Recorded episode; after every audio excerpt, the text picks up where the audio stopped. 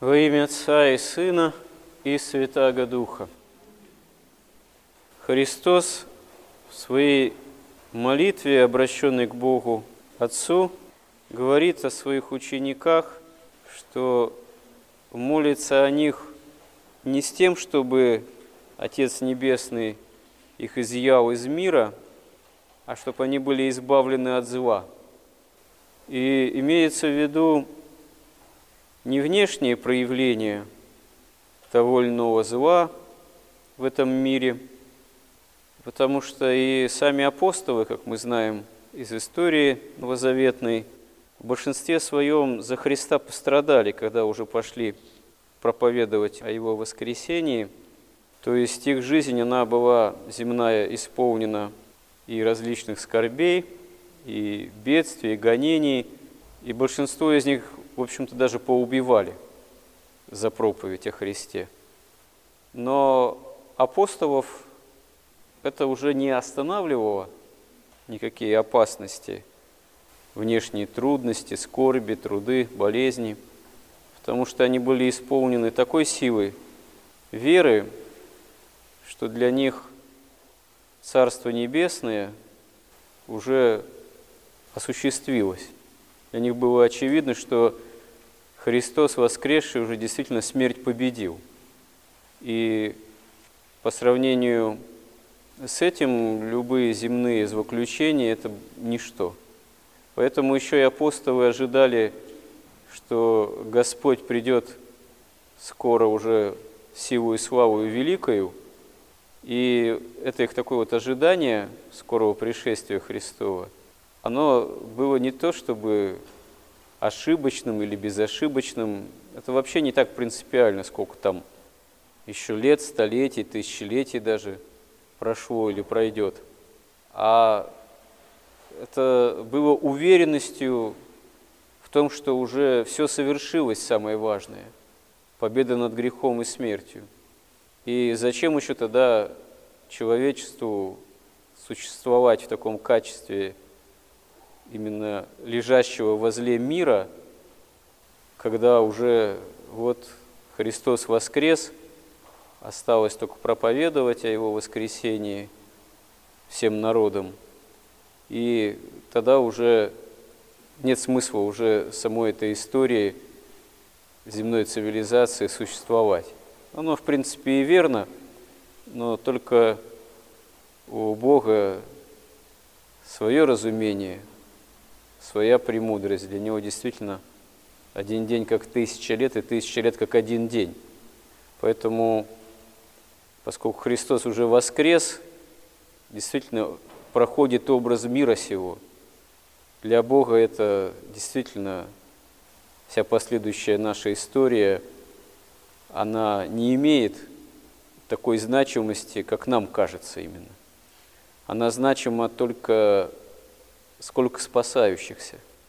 Как человек спасается, как каждое поколение спасается, как в каждом народе, как каждый народ спасается, применительно к той или иной там, ситуации, да, земной, исторической, несмотря на то, что там и научно-технический прогресс развился в крайней степени, и человек уже давно может собственную среду обитания уничтожить неоднократно, вот, с развитием там средств, как это называется, массового поражения.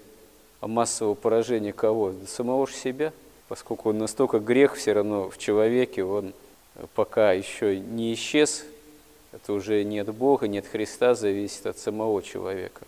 И вот о своих учениках, о верующих в Него, Господь прежде всего о нас промышляет, печется, чтобы мы избавились от проявлений греха, собственной своей жизни, чтобы внутренне мы имели мирный дух, дух веры, дух такого, можно сказать, взыскания, общения со Христом, обретение истины и утверждение истины в жизни, независимо от того, что вокруг происходит. Порой многих ужасают те или иные события, происходящие, которые имеют иногда какой-то катастрофический характер, или иные социальные потрясения, или войны происходят. или начинают происходить. И это начинает нас смущать, страшить, там, ужасать даже. А, собственно говоря, а что тут удивительного, что это происходит? А наши недавние предшественники, те, кто были тоже христианами, которые жили там в 20-е, 30-е, 40-е годы, им каково пришлось? Тогда быть христианином, оставаться христианином, то можно было и пулю получить в затылок на Бутовском полигоне, и где-нибудь на Колыме оказаться, где еще физически выжить была весьма непростая задача. Или просто в ссылке, где тоже никогда жизнь при советской власти сахаром никому медом не показалась. Или быть на положении лишенцев, сколько таких было судеб, мужа расстреляли, священника или вообще просто христианина. Вот. Остается супруга, вдова с малыми детьми на положении еще и лишенки. И это ж э, как выживать-то приходилось, в каких э, трудах, в какой скудости, в каких лишениях, мы про это всей правды-то не знаем. Если только кто из наших бабушек, там, дедушек рассказывал, да и то они в большинстве своем как-то не очень-то про это стремились много рассказывать, делиться. Настолько это была жизнь-то нелегкая, горькая, голодная. Об этом никакая литература до конца, художественная там, или даже документальная, всего не расскажет. Хотя есть какие-то образцы и документальные, и художественные, но всю правду один только Бог знает. Вот. Поэтому как это все вообще в истории можно пережить или переживать? Только имея веру во Христа и упование на то, что Господь не попустит выше наших сил испытаний. А многие из нас люди немощные и не попускают здесь пока еще что-то более серьезного, чем мы способны понести.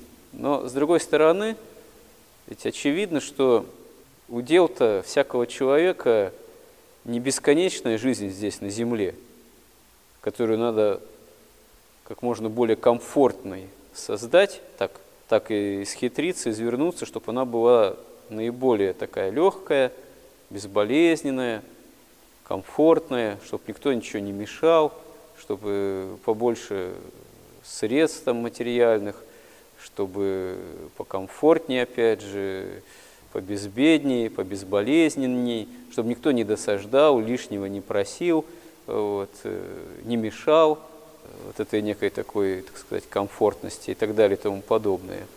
Но даже если иметь такой именно мотив основной жизненный, а все равно рано или поздно немощи, болезни, старость и, в общем, сама смерть. Сама смерть подстерегает любого человека, хоть там в парфир и Виссон, облаченного в гламур современный, хоть последнего там бомжа Лазаря. Вопрос, с чем окажешься уже на суде Божием, на лоне Авраамовом или мучимым, как тот богач, собственными страстями. И когда уже ничего исправить нельзя, не перейти к Лазарю, не даже упросить его, чтобы он пришел в дом еще здравствующих там родственников и предупредил, чтобы они не пришли тоже на место мучений. А что ж, человек сам не знает действительно. Все мы отлично знаем, что какие у нас перспективы. Надлежит человеку однажды умереть, а затем суд. Все совершенно однозначно. И, как святые отцы говорят, действительно, греха надо бояться.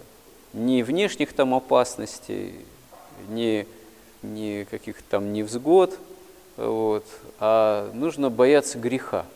Греха, который отлучает от Бога. Вот это самая главная опасность, самое главное бедствие, самая главная какая невзгода.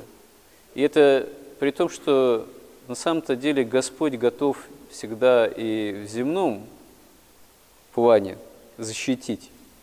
Но здесь как раз-таки вот важно для самого человека, для нас самих, что нас, как говорится, в душе, в сердце властвует над нами. Ищите прежде Царство Небесного, и все сие привожится земное. Или, как в наше время, скорее наоборот. Ищите прежде всего земного благополучия, а Царство Небесное, ну, оно как-нибудь само там, да, заодно. Все наоборот получается. А ведь в истории мы видим, как Господь промышляет и о том или ином народе, и о русском народе, о нас, о Руси, о России. Сколько удивительных случаев благодатной помощи, сколько чудесных явлений, связанных с именем Пресвятой Богородицы, с ее иконами чудотворными. Причем мы видим, насколько переплетается история Вселенской Церкви и Русской Церкви, как святыни, э, которые первоначально оказываются явлены, скажем, в Греции, на Афоне, вот как Иверская икона Пресвятой Богородицы, насколько удивительна ее история, еще связанная с иконоборчеством, и какой это отзвук позже в России, на Руси. Эта икона, насколько она оказывается почитаема, насколько почитаема и сейчас. То есть э, мы видим, что и в плане земной истории – церкви, православия, и русского народа в том числе, насколько эта история оказывается богата, богата и святынями, и богата и событиями, в которых виден промысел Божий. А самое главное, святыня же это сам человек, святые наши. И вообще возможность спасения во Христе, которая в Церкви Христовой никогда не оскудевает это именно возможность спасения. А насколько это вот осуществляется в жизни того или иного народа и продолжает осуществляться, и будет продолжать осуществляться, насколько это осуществляется в жизни отдельного человека, каждого из нас, это зависит от нашего выбора. От, можно сказать, выбора самого народа и вообще от личного выбора между верой и неверием, между маловерием и, наоборот, таким становлением, укреплением можно сказать, мужеством определенным в вере. И Господь нас к этому и призывает. Он говорит, что не бойся, малое стадо, не ужасайтесь и не устрашайтесь, потому что дана жизнь вечная, Царство Небесное дано. Но это такова воля Бога Отца, которая в Духе Святом осуществляется в Сыне Божием благодаря Его крестной жертве. И в этом смысле во Христе нет ни тени перемены. Перемениться может что угодно вокруг. Не надейтесь на князи, на сыны человеческие. Вот. А во Христе перемены никакой не может быть, как и в самом спасении, в жизни вечной. Помоги нам, Господи, в обретении этой жизни истины. Аминь.